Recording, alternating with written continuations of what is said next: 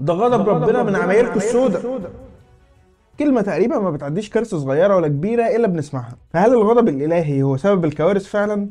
يعني كل كارثة وليها أسباب وكلها بقت مفهومة علميا ومفسرة يعني. فلو دورت على سبب كل كارثة هتلاقي عدد لا يحصى من الدراسات العلمية بتجاوب عليها.